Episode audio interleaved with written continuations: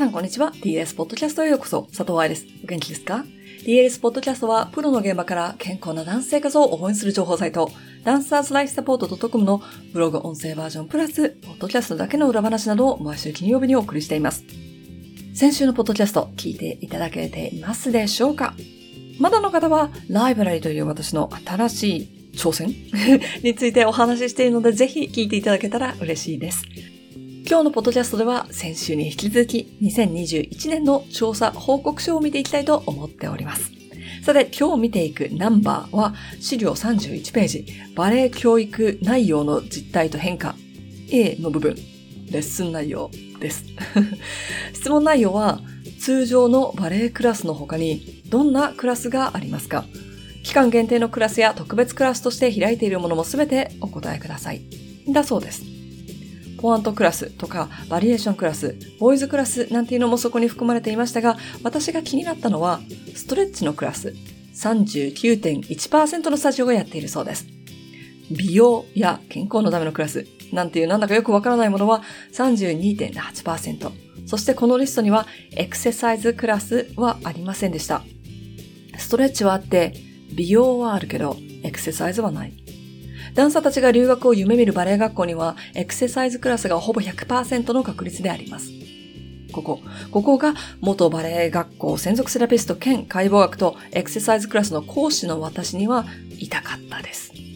もしかしたら人によってはストレッチはエクササイズでしょと思っている人も先生もスタジオもいるかもしれませんが、このセクションは先生たちが好きなようにクラスの定義をしていいとなっていました。先週のポッドキャストでも凹んだ話をしたじゃない？今週も凹んでいる私が見えますか？ ディーエルエス インストラクターコース卒業生、俗に高にと呼ばれる人たちはよんじゅうにんちょっといます。先週見たナンバーによると、日本にはバレエスタジオがよんせんにひゃくろくじゅっこあるそうです。高にたちじゃ立ち打ちできないでしょ。もちろんこの数字には外からトレーナーさんを呼んでエクササイズクラスをしているかはわかりませんが、先ほど見たようにストレッチクラスがさんわり、美容と健康のためのクラスがさんわりですからね。そんなに期待値は高くないですよね。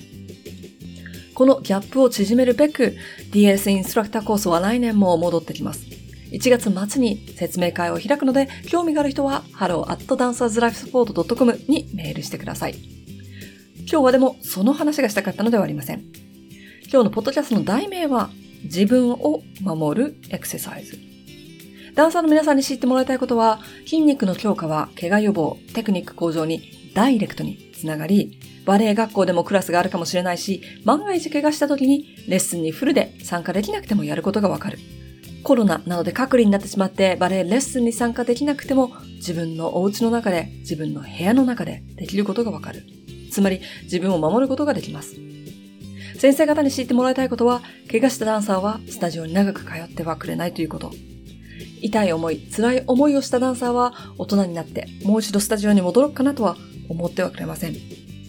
知識があれば生徒を守ることもできますし、自分のビジネスも守ることができます。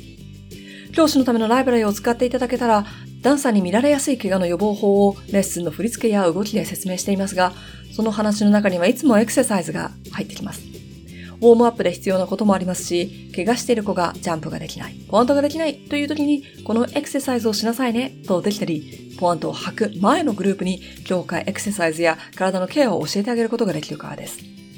股関節インピンジメント症候群の勉強をした回で、月いち勉強会参加者にはお話ししたんですが、オーストラリアバレエ団の股関節の怪我データ発表の時に、ダンサーに知識とエクササイズを処方したら、バレエ団内の股関節の痛みレポートをゼロにすることができたというところからも、知識と強化、つまりインプットとアウトプットがダンサーをサポートするんだということを常に感じています。このことを私が踊ってる時に知ってたらとよく思うんですよね。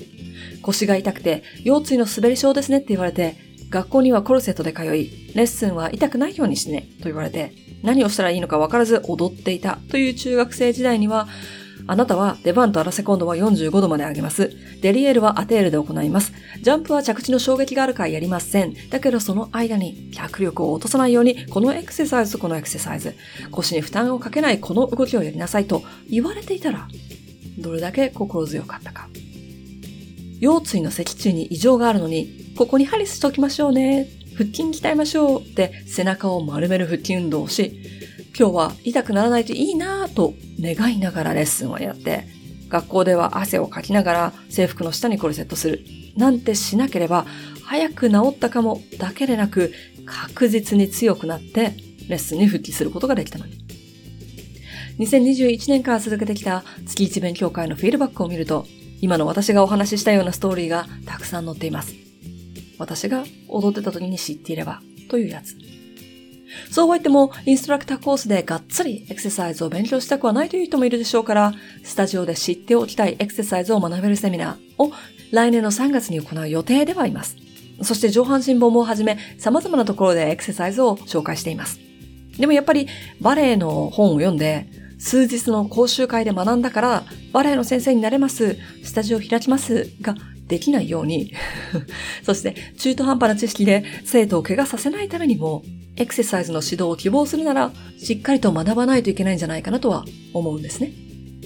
皆さんの先生も皆さんを怪我させようとしてレッスンは指導していなかったと思うんです。でも知識に穴があって、もしくは自分が言われてきたことをただ生徒に伝えていて、結果が皆さんが怪我した、苦しんだ、生徒が怪我してしまっただったとしたら、先生の気持ちが問題なんじゃないですよね。知識不足が問題なんです。インストラクターコースを修了した人たちの全員がトレーナーとなって全国津々浦々でエクササイズクラスをやっているわけではありません。もちろんそういう人もいますよ。だけど中にはスタジオでウォームアップをするときだけに使うという人や、怪我した子にこれやっておいてと言えるようにしているという人もいます。知識として持っておいて生徒に相談されたら使うけど、ほとんどはバレエの指導をしていますという人もいます。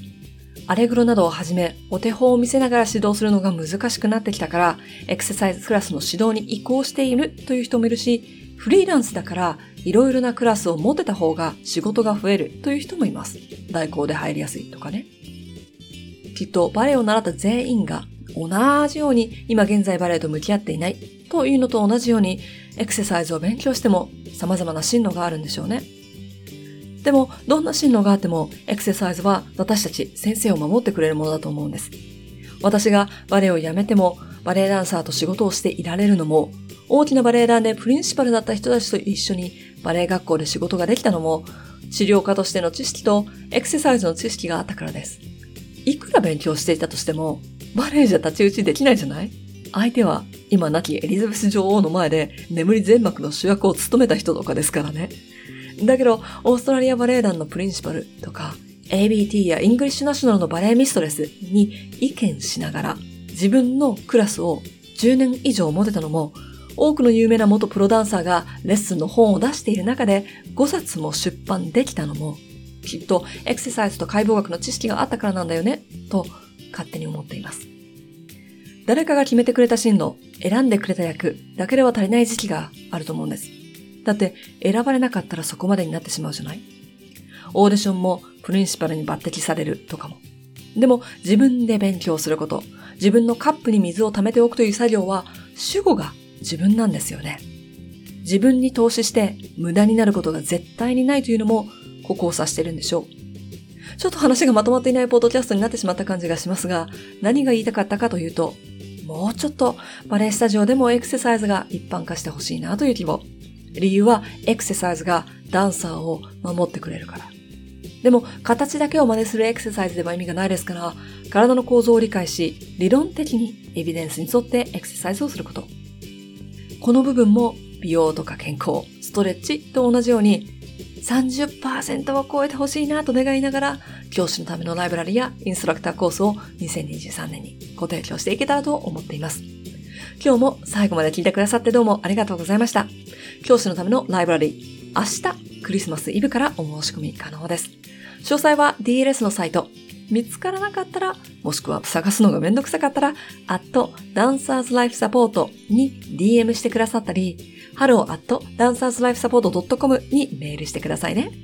高にに興味がある方も同じようにインストラクターコースの詳細知りたいですと教えてください。では来週は今年最後のポッドキャストでお話できるのを楽しみにしております。ハッピーランシング、佐藤愛でした。